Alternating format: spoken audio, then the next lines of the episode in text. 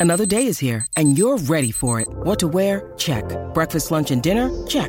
Planning for what's next and how to save for it? That's where Bank of America can help. For your financial to-dos, Bank of America has experts ready to help get you closer to your goals.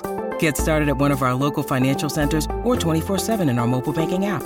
Find a location near you at bankofamerica.com slash talk to us. What would you like the power to do? Mobile banking requires downloading the app and is only available for select devices. Message and data rates may apply. Bank of America and a member FDIC.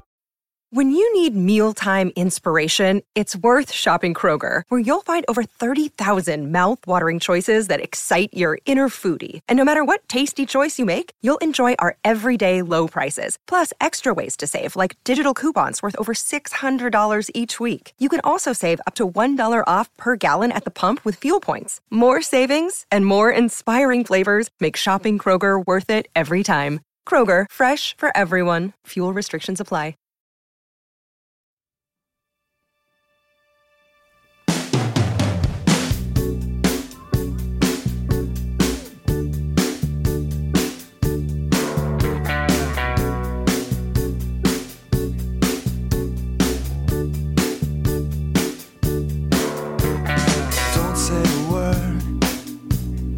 Last one still stinging. Back on my mind. I feel that phone ringing. And there is no way back from this. Everything hits at once. What we need is just what. And welcome to No Filler, the music podcast dedicated to sharing the often overlooked hidden gems that fill the space between the singles on our favorite records. My name is Quentin. Got my brother Travis with me here, and we are getting back into our love for Spoon, our favorite band of all time. Um, we're going to be talking about their third studio album, Girls Can Tell, which came out in February of 2001. This is the one, dude. Yeah, I'm so stoked. yeah. This is my this is probably my favorite Spoon record. There's just something about it. Yeah. So last month we covered Spoon's um, second studio album, A Series of Sneaks, and we kind of uh, dove a little bit into all the controversy surrounding um, their relationship with their A&R guy uh, at the record label that they were signed with briefly, um, Elektra, and they're falling out with the label. And we kind of just left it left you hanging there at that point. They were without a label, and uh, Britt Daniel even started teaching for a little bit. He was a substitute teacher. Uh, he worked at, at a bank for a little bit. Um, and if you go back and listen to our sidetrack for that episode, um, you know, that was considered the dark period. Jim Eno, their drummer, also referred to it as the locust period. Mm-hmm. A lot of things went wrong. Um, things just weren't lining up for them. Um, you know, they got signed to this major record label, and then just out of the blue, shit just hits the fan. And they get dropped just a few months after the record's release. And they were just kind of hanging out in purgatory as a band. And we'll pick back up at that point in the story of Spoon. But first, let's um, let's get into our what you heards for the week. This is where we share some music that we've been listening to lately. Just a, a way to share uh, some more music with you. Travis, I'll let you go first, my brother. What have you been listening to lately? Yeah. So um, just today, I saw that um, Beach House had released a few singles um, to tease their upcoming album, which is actually uh, set to release on May 11th, which, depending on when we put this episode out, could be yesterday. but either way, Cool. it will be out there uh, once this episode gets released. Yeah. Well, I'm I'm pretty excited actually uh, to hear some some new Beach House because for me, I stopped paying attention to Beach House. I guess around 2010, 2011. Um, I was really into their album Teen Dream. Yeah, that's kind of the that's the that's the album that put them on the map. Great record. Um, but they, dude, they've had three albums since then. Um, the thing with with Beach House is that they they seem to kind of evolve, I guess, with every album. Not not necessarily like get better. I'm not saying they get better with every. I'm just saying they they they're constantly changing. You know. What about band members? Are they also changing band members? Well, it's the it's the core two uh, members, Alex Scally and Victoria Legrand, and they've had like drummers and stuff that will tour with them. With this new album, which is called Seven because it's their seventh album, which is is kind of kind of crazy. Yeah, yeah. yeah, because they had two that came out before Teen Dream, so they've been doing this for 13 years, which is kind of crazy to think about. That is crazy. Um, but again, you know, Teen Dream came out eight years ago, so Don't remind me. I know, dude. So yeah, this this album is called Seven, and um, what you're gonna definitely hear on this song too is there is a, I think they made this shift um, for on Depression Cher- uh, Depression Cherry, which came out a, f- a couple albums back, but it's got some electronic elements to it. But they they basically they brought in this guy to kind of take on. So there's the drummer, their their their live drummer, their touring drummer is on this album, and then they brought in this guy Peter Kember, who is who goes by Sonic Boom, to sort of focus on the rhythm sections, which is kind of the big shift from sort of their their previous work. So basically, he is a um, he is like a producer, synthesizer, keys kind of guy. So anyway, uh, this song is called "Lemon Glow," and uh, it's got me all kinds of pumped up for this album, dude. So let's just let it play.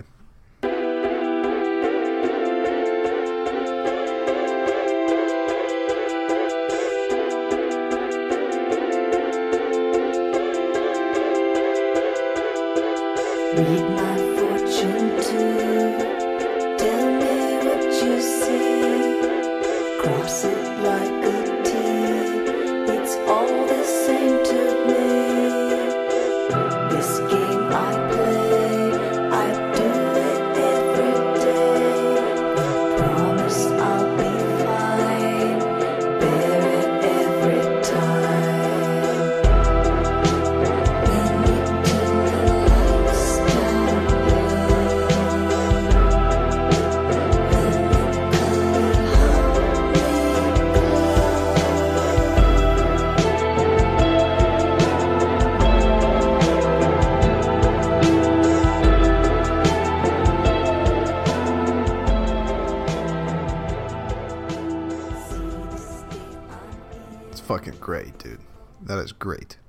reminded me of um, Phantogram.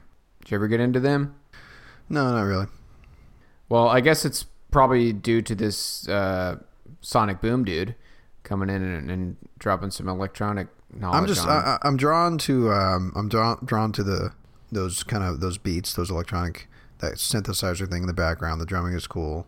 I like the uh it's just there's something uh something about her voice, Victoria's voice that's always kind of uh drawn me into into their music. It's, she kind of sings Yeah. and this track specifically with kind of that dreamy kind of voice. But um cool. all right, Q. So what? So what have you heard? What you been listening to? Well, brother, it's another psychedelic rock band. But Man, I so shout out to my dear friend Elena. She got me into this band. Um, have you ever heard of a band called Wolf People? nope.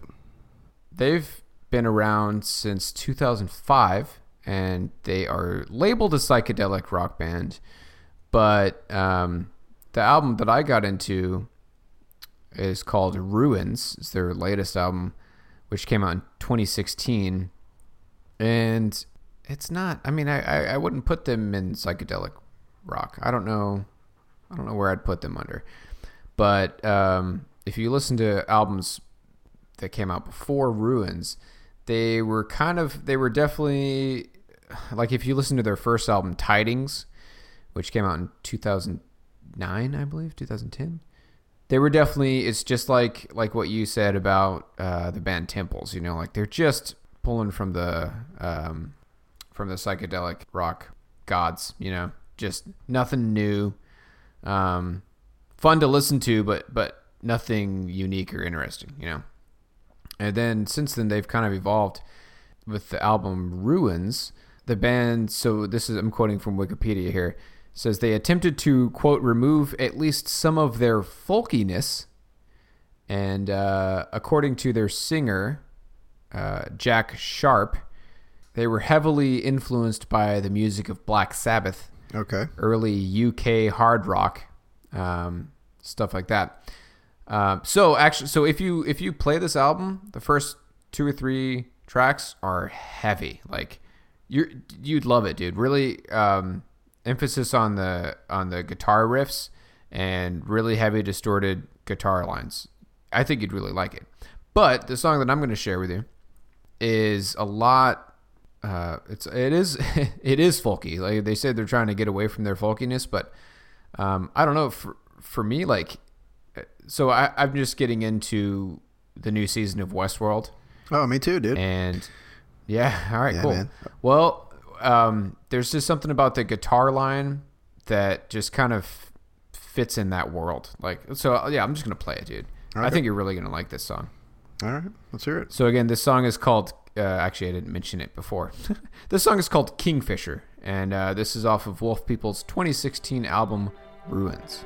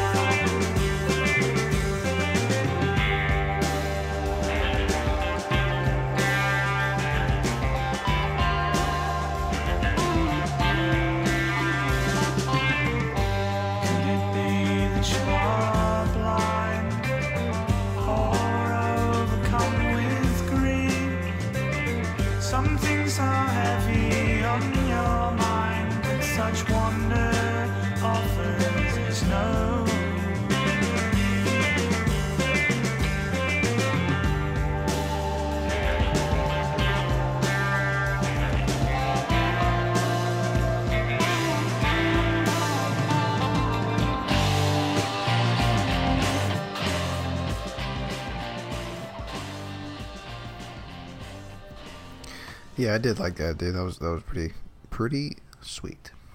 I thought you'd like it, man. Um, yeah, it's really good. And like I said, if you if you listen to the album start to finish, like there's a lot of really heavy moments in the album too. I, I think you'll really like it. yeah, dude. dude. That sounds because that's not very heavy, right? No, So- uh, Kingfisher is the first song on this record that isn't heavy. Okay. Um, yeah. But dude, the first few tracks are just fantastic, man. Like I said, uh, emphasis on the on the guitar work, uh, really heavy distorted stuff, really good. Um, anyways, so again, that's Wolf People, and that was their their song Kingfisher, which came out on their album Ruins from 2016.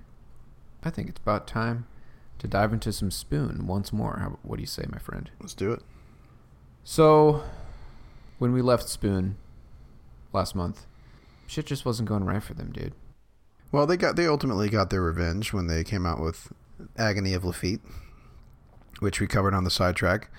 So, I mean, they they got the last laugh because that's kind of what brought some attention back on them, you know, and perhaps led to Merge reaching out and and signing him, you know. Yeah. So, but we're talking about Girls Can Tell today, and like you said, and I'm with you on this, this is definitely my favorite Spoon album. they were going for something different with this one, and uh, they eventually got signed on to Merge Records. But according to Jim Eno, nobody wanted to put it out after they recorded it, uh, which imagine their frustration once again. you know, they make this record, they think it's great. Uh, they couldn't find anyone who was willing to get behind it. Uh, apparently, they sent the copy to Merge, and Merge just kind of sat on it for a few months, is, is how how they put it. Uh, before someone finally gave it a listen, called the band and said they liked it and wanted to put it out. So they started recording Girls Can Tell in, in uh, 2000. So two years go by, and then they they don't release Girls Can Tell until February of 2001. So that's three years, and during that time, they weren't even on a record label. Yeah, I mean, the you know, like you said, that you know, they refer to it as the locust years. You know, I think they like Jim went and had some side gigs. So did uh, so did Britt. You know, like he was a school teacher. I think we talked about that. Yeah, So yeah, that's probably why these songs have such a huge, um, such a change in like the sound and the vibes. You know, because they were in a whole different headspace. You know, because you go from like the highs of like being being signed onto onto a major record label like Elektra to getting you know dumped essentially. The vibes of, of the songs on Girls. Much more mellow, dude. yeah, and, and Much another thing that you, that you will certainly notice is um, a piano being added, which go like becomes like a staple of the spoon. You know what I mean? yeah. But um, like I said, it's uh, you know what? Let's just let Jim Eno kind of tell the story. So this is the drummer, of course, and uh, I think we played a clip from this interview when we talked about Series of Snakes. But he's being um, interviewed by this College of Arts, I think, or something like that. Anyway, he talks about that change in sound between Series of Snakes and Girls Can Tell. Part of what you guys brought to the kind of musical vocabulary is really great pop songs, but that are always housed with an angular element, that are Yeah. always cracking at some point that you don't expect them to. Right, right. So when you get to Gimme Fiction, then it's like you have this whole sound this that has just been developed all through almost that entire decade. Yeah, I feel like I feel like our first two records were different than that though. I feel like our first record was a sort of capture what we do live kind of thing. And Britt even says he's like, I wanted to be in a band that played fast, quick songs, short songs, because he felt like we would get more gigs. You know, and that was the thing. If we could play hole in the wall on campus on a Friday night and headline, it's like we made it, you know, that kind of thing. Um, and so that was the idea behind that record. And, and then Series of Sneaks was exploring a little bit more, but it was definitely still rock and roll, you know, like, uh, well, like, I guess more alt rock, I guess, you know. Um, and then when Girls Can Tell happened, you know, he had been listening to a lot of like Marvin Gaye, and, and he basically threw everything up and is like, I think, you know, anything is fair game to put on a spoon song. Good piano, it's fine. It's like, it's no, you know, I'm just going to do what I feel is right. And so a lot of that change of sound happened on Girls Can Tell. And I feel like that is a changing point that we've been sort of crafting since then. Oh yeah. Yeah, uh, I've got something to add to that. Um, so Britt Daniel was interviewed by Consequence of Sound, and I believe we uh, pulled a few quotes from this interview uh, on our last episode on Spoon as well.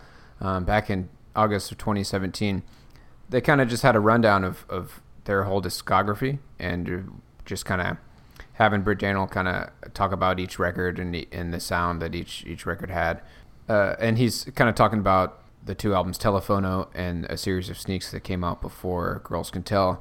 He says we were sort of operating by these quote cool rules. We were going to be a guitar, bass, and drums outfit, and that's all we really wanted to do. And at some point, I was just like, well, there's all this other stuff that I really do like. Why not just try it? Um, then he gets kind of gets back into music that he's always really liked, um, Motown, '60s soul kind of stuff. Uh, and he says, and I'm pulling this from an interview from the Austin Chronicle in August of 2002. Uh, he says, "For Girls Can Tell, I was trying to write songs like the Everly Brothers." Those pop soul records are the ones I go back to over and over and over again. Uh, I want to write songs that sound more classic rather than a series of sneaks, which my parents would definitely not like. Yeah, well, it's interesting because you know, like Jim was saying, like he was listening to a lot of like Marvin Gaye and stuff, and so like Britt Daniels is such a phenomenal musician that like he realized early on that he didn't want to like box himself into just straight rock, alt rock type songs. You know what I mean? Yeah. And you can certainly hear that in in Girls Can Tell. So, how about we jump into our first pick, Let's do it. which I think is uh, "Believing Is Art," right? It is. Yep. Yeah, Track so two. this- Believing is art. This is probably uh, my favorite song on the record. Mine too, because there's man. so There's much. something There's so much one. that goes on with it. yeah, and it's got. I'm going to refer to it as noir because I don't have any other term that I can think of, but with like, and you'll hear it right from the from the rip. There's like this kind of organ sound. To me, it it it the imagery that I conjure up is like like a city at night Mm-hmm.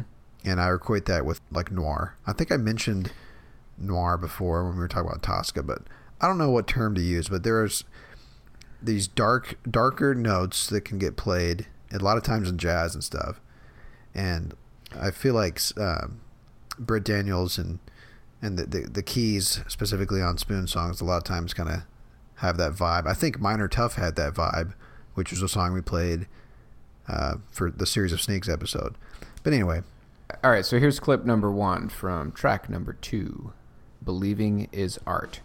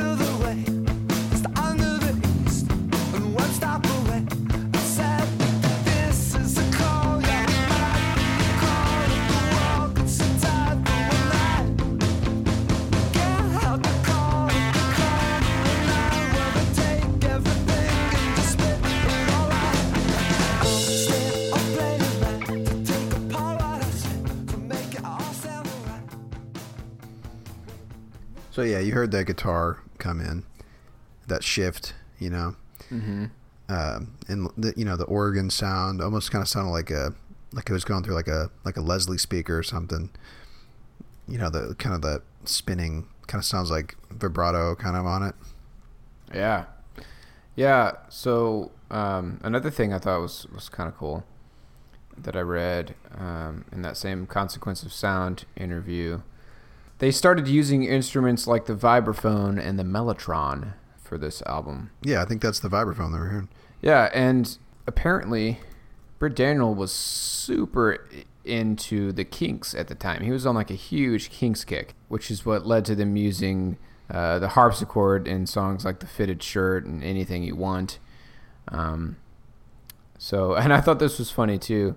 Britt Daniels is quoted saying, uh, "I found this website right when online sales of music were starting." He says maybe it was called CD Universe. Remember that, dude? Yeah, dude. He- says there was a flaw in their system, so as long as I entered a different address every time, I could order a free CD. So I ordered at various addresses the entire Kinks catalog. If it wasn't for that website, Girls Can Tell might have had a different attitude and sound. So he was way into the Kinks, dude. He was listening to their entire catalog while he was writing this music. Um, yeah, that's cool. and he was going for more poppy, you know, classic Motown tunes. Uh, another influence for this record um, is an album by Elvis Costello called "Get Happy," which had a major influence on their use of the vibraphone and mellotron.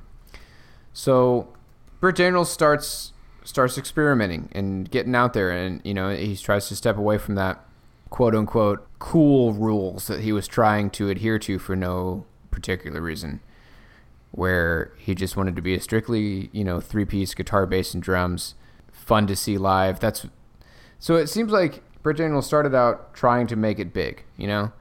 Um, Yeah, like what Jimmy Eno was saying, he was trying to pack the venue, right? right. and get get attention. And it's interesting that it took them getting dropped from a record label. They decided to just completely change their sound. I think it's a pretty big change, dude. There's a, I mean, there's a, there's almost a huge change between each of their albums, um, between uh, Series of Snakes and Gimme Fiction. You know what I mean? But uh, oh yeah. I think this is like the most drastic change that you'll notice between these two. Yeah. I want to play clip two from Believing is Art. Uh, this clip has this really cool thing that Britt Daniels does with his guitar. Just the cool signature, just random experimental stuff that he kind of does uh, with with his guitar. And like, uh, I'm, I'm assuming he's using quite a few different effects pedals to pull it off. What I like about what he does, it, it always seems like he's kind of just improving stuff on his guitar while he's recording, and he just he, he it seems like he just leaves it in most of the time. Um, so here's clip two from "Believing Is Art."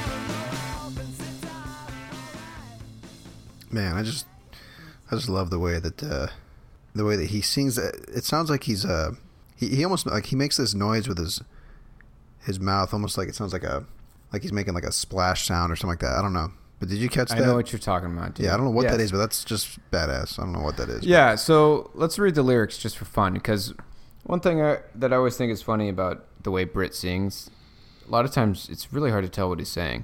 Um, but that's because he he just has fun with, with with his lyrics and his approach to to how he sings them. Like like you had mentioned in our previous episode, they're they're really good at keeping your attention.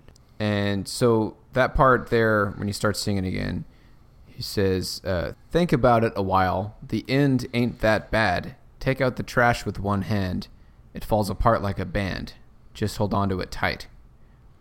Uh, yeah, and let, dude, let's let's see if we can let's play that that part again. I, I just want to hear him s- sing that part again.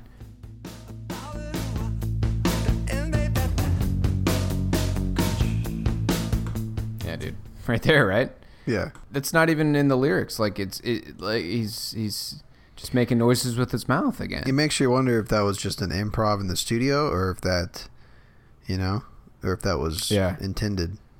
What's the know, lyric? man, but What's yeah. the lyric that, that leads to that? that part right there is think about it a while. The end ain't that bad. yeah. That's it. Anyways, I love that song. That is easily one of my favorite Spoon songs to date. Yeah, that's great, Um, man. Oh, dude, you want to talk about the drumming on that track? Oh fuck yeah, dude! Um, one of my favorite drum beats that Jim Eno has ever. Yeah, um, it's just like it like it drives the song straight from the beginning, man. Like it's just awesome. Right. Awesome drum beat. it's so unique too. And you I know, as we covered in the last episode, like his background is is jazz drumming. So I'm going to say it again, dude. What I love so much about the way Jim Eno plays, it really is simple, right? I mean, would you agree as, as someone who isn't a drummer? His drum beats are simple. They always are. I always compare him to Ringo Starr. Um, Ringo Starr is another one of those extremely simple drummers that just just does it right. I don't, you know, I don't know how to, how else to explain it. He, they both just kind of like what we were saying about um, saxophone player for for Sade. His name escapes me at the moment, but like that's the mark of a of a really good musician is one that that keeps it simple, um, but effective. You know. right, and that's what made Ringo Starr so incredible. Yeah. So let's bring up the fact again that that for Spoon, they are going from a quote unquote major record label, Elektra, to a very small independent label um, when they got signed to merge and released Girls Can Tell. Britt Daniels says it's probably the probably the smallest label that they've ever worked with, um, but at the same time, at this point in the band, this is the first time that they'd ever had any upward movement in terms of sales, or um, they're starting to get offers to play more shows. Uh, when they played shows, the rooms that they were playing in started to fill up with people. You know, people started actually showing up and paying attention Yeah. uh, when they got onto Merge. Let's let's get into to our second pick. Uh, this is another one of my favorite Spoon songs. It's called "The Fitted Shirt," and it's it's track five on the record. Want to just go ahead and play it, and then we'll we'll go from there.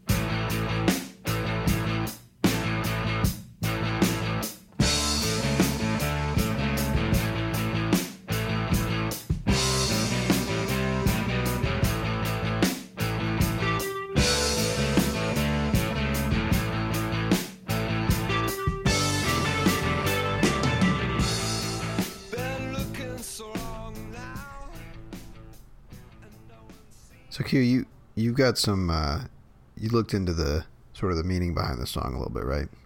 Yeah, apparently Britt Daniel saw an old picture of his dad going to work, which, for one, it's funny that some Britt Daniel's what probably in his 40s or 50s, I imagine, Yeah. uh, and he has a a picture of his dad. I just imagine Britt Daniel's mom like, "Oh, you look so cute in your shirt and tie. I'm gonna take a picture." Anyways, uh, he says it was a look that I didn't see too much anymore. I mean, tight fitted, you know, pants and, and, and shirts is, uh, uh, shit, maybe back in the 90s, yeah. Because, dude, I mean, this is kind of a kind of a cliche, but if you ever watch Friends, early episodes of Friends, Yeah. dude, the the fashion back then was uh, just seemed to be really baggy. Yeah, dude. I'm not talking about You know what, man? JNCO jeans. Let's- I'm talking. Or I'm glad that we were just kids during the '90s. You know. we got to skip over that. But yeah, so so verse verse one. When I was still growing up, and Dad head off to work, he put coat and tie on over a fitted shirt. Nothing else will fit right or seem so directly applied than fitted shirt hung on me. I like I, I like the lyrics of the song. I think that's what I like the most about this song. Really, is the lyrics. It's a very like Um, observational. Like I've always liked songs like this where you know yeah, there's no he's like, singing about his dad's old used shirt that That's what I'm he saying. There- there- inherited. you know, there's nothing deep about the song. There's no like meaning or anything. You know, he's you know he sees this picture of his dad. He's like, man, he's looking he's looking sharp in that shirt. And then he goes and and, and starts Yeah. wearing uh, his dad's shirt. He's gonna go find some buttons so that he can start wearing that shirt. You know. Yeah, yeah. So I'm gonna. I just want to read the very end of, of verse two. So like the end of the song. I just like this part a lot. He says, um, "But when I go out tonight, I'm going to put on a fitted shirt. One day it'll take, and they'll start to make shirts that fit right. Until then, I suppose I still got dad's clothes, and that's all right. Yeah, that's I fucking love it, dude. It's great, man. There's a lot of simple songs on this record, and a lot of really short songs too. Um, I think the like the the whole duration of this record is like 36 minutes or something. It's really short.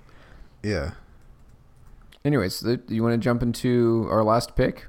yeah. Let's do it. So this is the the next song right after the fitted shirt, and we're gonna play the whole song. Um, it's really short. It's just over two minutes long. So this is uh, a song called "Anything You Want."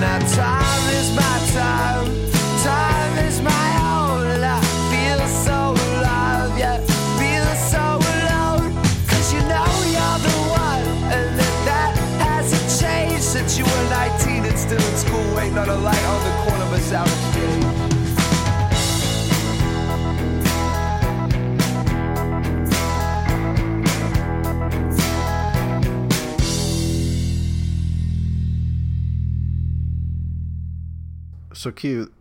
There's a couple of of um, lyrics in this song that, for you know, the longest time, I was always curious as to what he's actually saying because, like we said, sometimes he, the way he kind of sings, he'll basically write a lyric and just fit it into the the song somehow. You know what I mean? Yeah, dude. I'm I'm gonna talk about. I'm definitely gonna talk about the same line as you at least at least once here. I've got a couple lines in here that I love too. Uh, Dude, let's just see if it's the same fucking ones that I'm about to talk Let's about. do it. I like it when he says, "You're at your you're at your best when you got the guns turned 180 degrees." That's my favorite spoon lyric to date, dude. It's fucking. It's I- such a I love great that line. Line, dude. yeah, You're at your best when you got the gun pointed at yourself. yeah. And then and then um, uh, the the very last lyric of the song. Since Yes. you were 19 and still in school, waiting on the light on the corner by Sound Exchange. Yes. I no, I'm gonna ask you because you since you lived in Austin, is that is Yeah. he referencing something in Austin? No.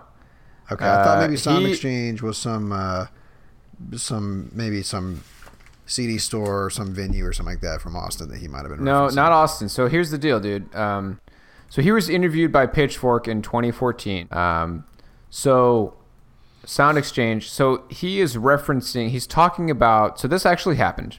So he is singing about his uh, girlfriend from '98. Her name's Eleanor Friedberger. I believe that's how you say it. She's like actually I've heard that uh, name before. well, she's a singer songwriter herself Okay. this is something that he specifically remembers. You know, he says he can see her standing on that corner. Um, they kind of inter- the, the the person interviewing him for for Pitchfork uh, also kind of points to that line um, as some, one of his favorite moments in Spoon. Um, he kind of just you know he kind of just crams all all of all those words in at the very last minute there. Yeah. Uh, and Britt Daniel says, "Yeah, uh, this is a song about Eleanor Friedberger, and it was a big picture song. That at the end it zooms way into the specific specific moment. Um, and again, he says, I, I could see her standing on that corner. Um, and and the pitchfork guy says, part of the power of that line comes from the way that the syllables get crammed in there at the end. Yeah. Uh, it's like you have to rush the words out. Here's something I like what Britt Daniel says after that. He says, That's what's great about it, right? It originally wasn't like that. It was just regular syllables at the end. And the the lyric before that was, quote, This is a song called Fuck or Fight. It's the same thing every night. Okay. But Jim suggested it didn't fit the mood. Jim, you know. Uh, so I came up with that other idea. Uh, apparently, their then bassist, Josh Zarbo, thought that that ruined the song. But Britt Daniel thought that it really made everything personal and unexpected. And when they recorded it, their co producer, Mike McCarthy, had him fade off of the mic at the end of the line. So it's totally personal and real. Uh, that's how Britt Daniel says it. So he can't, yeah, so he kind of he kind of backs away from the mic at the very end. You know, like he's he's cramming it all in and just kind of backs away. Um, Well, like if you I if love you try that, to dude. if you try to sing the lyric and keep up with them, you almost Yeah. run out of breath trying to trying to get it Yeah. all out. You know what I mean? And again, Yeah. it's like those are the kind of moments that make a spoon song a spoon song. You know what I mean? Like. Yeah. You know, fuck the, the, the cadence of the, the, the rest of the verse and stuff, and like trying to like keep, you know, like oh, you know, I gotta. What was it like? You know, back when we were writing poems and stuff in like grade school. You know what I mean? Gotta check your Right. syllables and make sure it all right, right, right. like, who cares? You know what I mean? Like, he wanted to get that out there and put it in there. And, like he said, it made it personal. And it just makes it stand out. Like, that's. And it's the last verse of the song, the last, like, words of the song. You know what I mean? It really makes you pay attention. Yeah. Yep. And uh, so to to kind of wrap this all up in a nice little bow, I thought it was cool. Um, you remember I referenced that uh, one of the big influences on Britt for using uh, the vibraphone and mellotron was that Elvis Costello album Get Happy. Well, he l- listened to that album on cassette tape with Eleanor Friedberger back when they lived in Chicago together back in '98 she had who knows if, if if she was the one who showed him that record or, or what you know? Um, Right. but it's just cool that that elvis costello record that he listened to with eleanor had a big influence on this record and a specific memory of her uh, gets thrown into one of these songs. Um, and that's one of my favorite one of my favorite spoon moments Yeah, no doubt, dude. yeah, so that's girls can tell, dude. I mean, like we say always, we we're just barely scratching the surface here, because we don't want to have two-hour episodes. Because, I mean, good God, listening to us for an hour is probably hard enough. Am I right? um, what is some other some some of your other favorite songs on this record, dude? I really like the opening track, Everything Hits at Once. Yeah, so that's the song that we introed the podcast with for this episode. Um, that's a great one. I like track three, "Me and the Bean," uh, which is actually a cover, and I think we might we might do that one for our sidetrack, dude. We might maybe dive into a little bit of the artist that they covered. I won't mention who it is yet. I'll tell you what, But, um, another one. I think I think Take the Fifth might be my second favorite track. Yeah, take the Take the Fifth good. is a great a great song. Yeah, yeah, that one's good, man. I think Take the Fifth um, sounds the most like what they were doing on Kill the Moonlight. I feel like that's a good transition song into uh, some of the stuff they did on their next album. So Yeah, he does a lot of cool things with the piano uh, in Take the Fifth.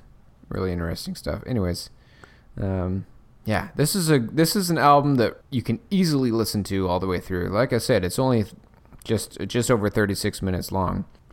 It it's over before you know it, but you're gonna want to listen to it again and again. And like we said, this is our probably our favorite Spoon album uh, to date. yeah, So that is our second installment of our Spoon Love Fest. Again, we're gonna jump back into Spoon a month from now, I guess, um, and we'll touch on their 2002 album "Kill the Moonlight." So that came out. This is one that, that that's coming out just a year after "Girls Can Tell" was released, and um, there's a there's a a- lot a lot to talk about for "Kill the Moonlight," dude. I, I don't, I'm not gonna know where to start. You know, as far as picking songs too, it's gonna be hard, dude. There's so many good songs on "Kill the Moonlight." yeah. And Kill the Moonlight was like our, at least it was my it was my introduction to Spoon. Like that was the first album that I heard of theirs. Yeah, Um, same. Yeah, it's it's gonna be really hard to narrow it down to to three songs. You know. Yeah.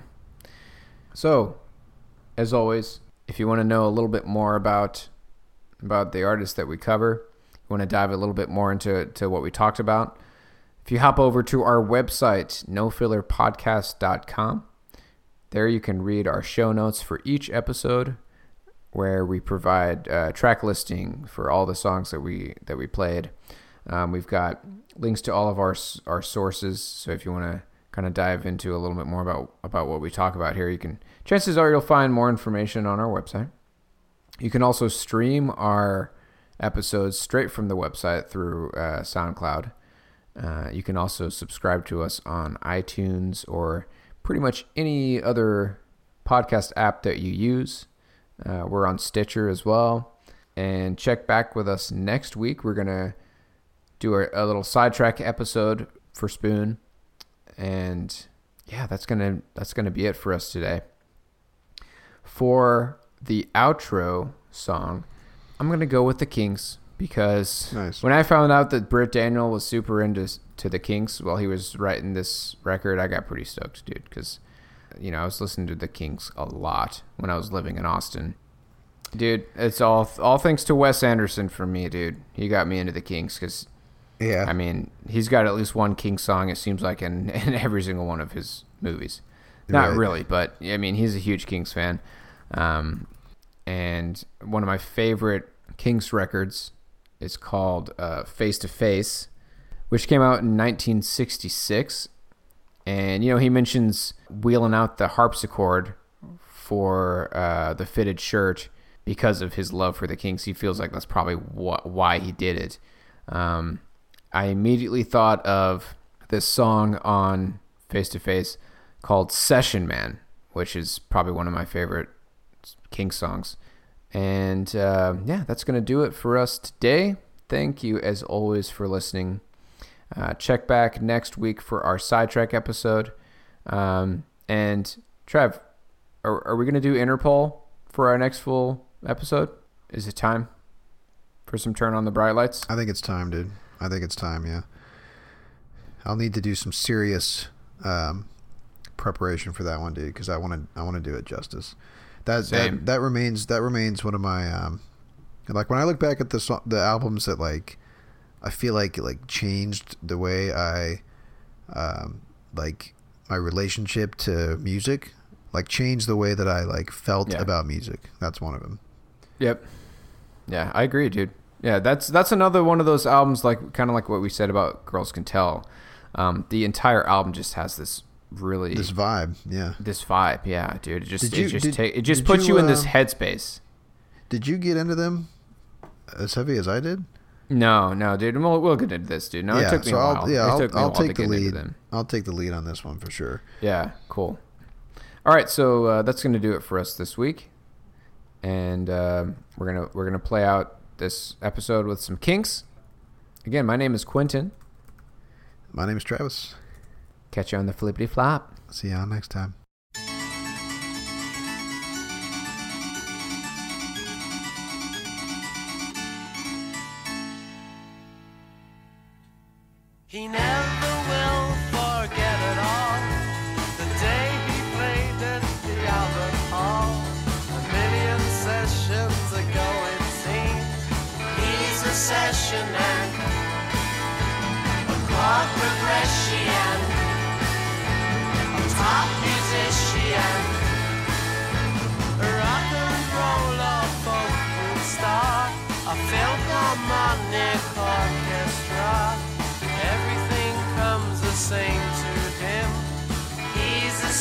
Man, a chord progression, a top musician.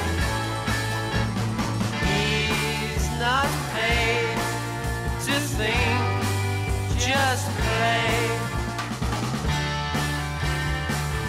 A session man, a session man. A session man playing at the different studio every